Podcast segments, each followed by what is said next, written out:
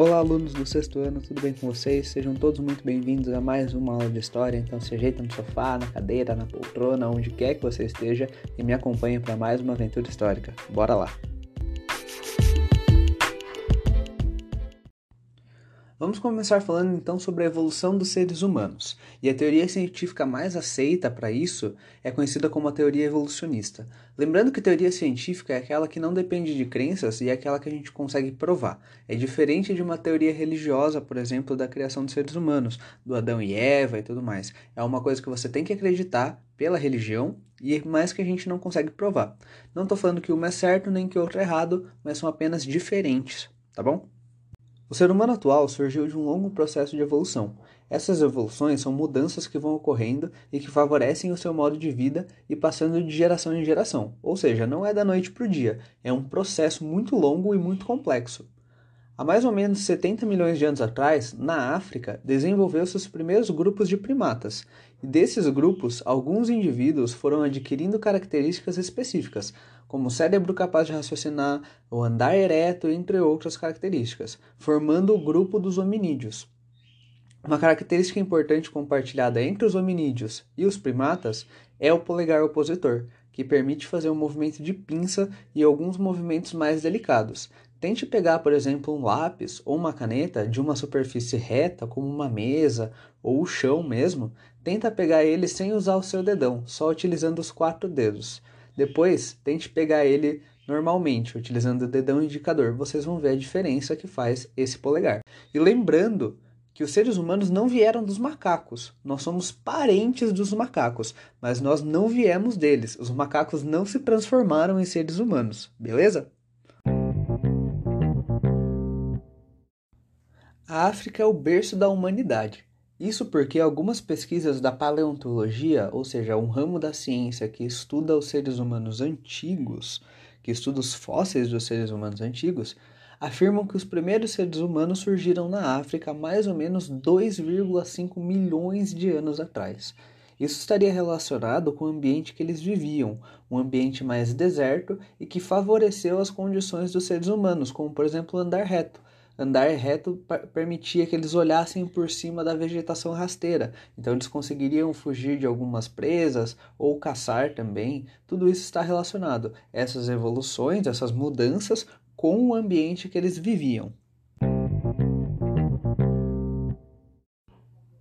Um dos principais responsáveis pela teoria da evolução é o inglês Charles Darwin, ele que viveu no século XIX e fez um intenso trabalho de campo e muitas pesquisas científicas para comprovar suas ideias.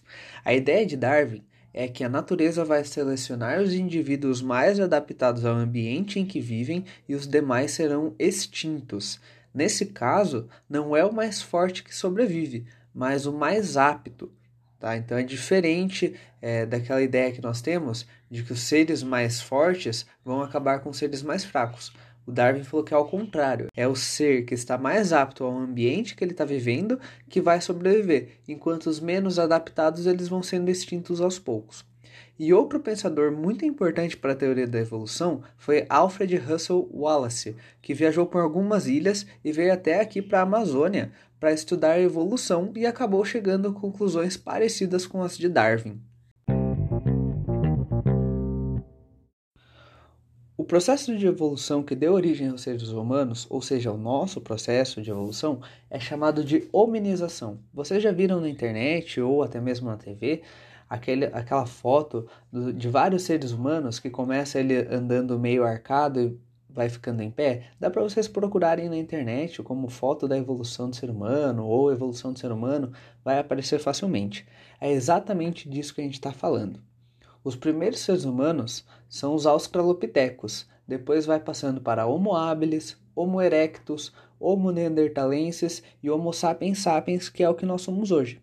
E durante esse processo, os nossos ancestrais desenvolveram características diferentes das características dos primatas. Por exemplo, o andar sobre duas pernas, que é chamado de bipedalismo, e o cérebro ficando cada vez maior, o bipedalismo é importante porque deixa as mãos livres para carregar alimentos, carregar filhotes, segurar ferramentas, etc., até para subir em árvores, dependendo de alguns casos. Isso foi muito importante para o nosso modo de vida, que lá na, na pré-história era o modo de vida nômade.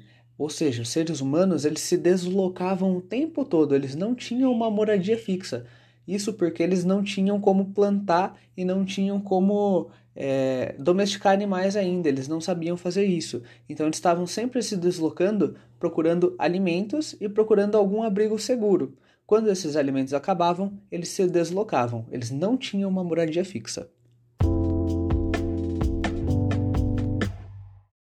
Falaremos agora das questões da apostila. Na página 289, vocês vão ter a primeira delas.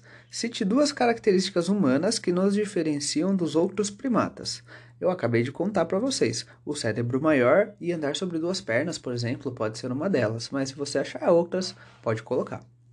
Assinale os quadradinhos com a letra referente às principais características desenvolvidas pelos nossos ancestrais. Então vocês vão ter uma coluna com um quadradinho em branco e uma coluna amarela com algumas letras que vocês vão ter que relacionar, tá bom? Na página 290, pergunta 1: O que afirma a teoria da evolução sobre o surgimento da espécie humana? Então vocês vão ter que colocar o que, que afirma essa teoria. Então, seres vivos foram adquirindo características cada vez mais complexas ao longo dos anos, eles eram primatas que foram. É, ao, que ao longo dos anos, ao longo dos milhares de, de anos adquiriram características diferentes, que fez com que a gente ficasse diferente dos macacos, esse tipo de coisa. 2.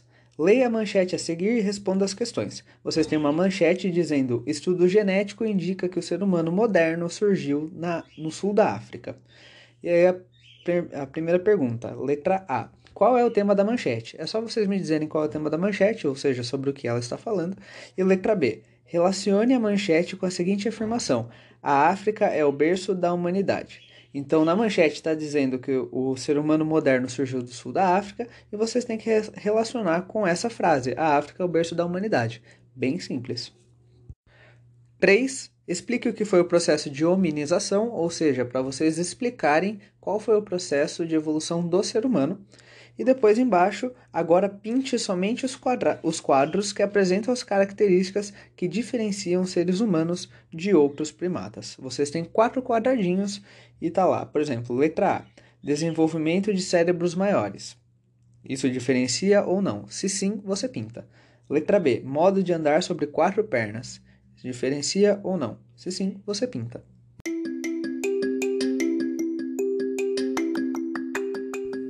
Então é isso, gente. Muito obrigado. Não se esqueça de mandar a foto da sua atividade realizada. Não se esqueça também de mandar com seu nome completo e o ano, tá bom?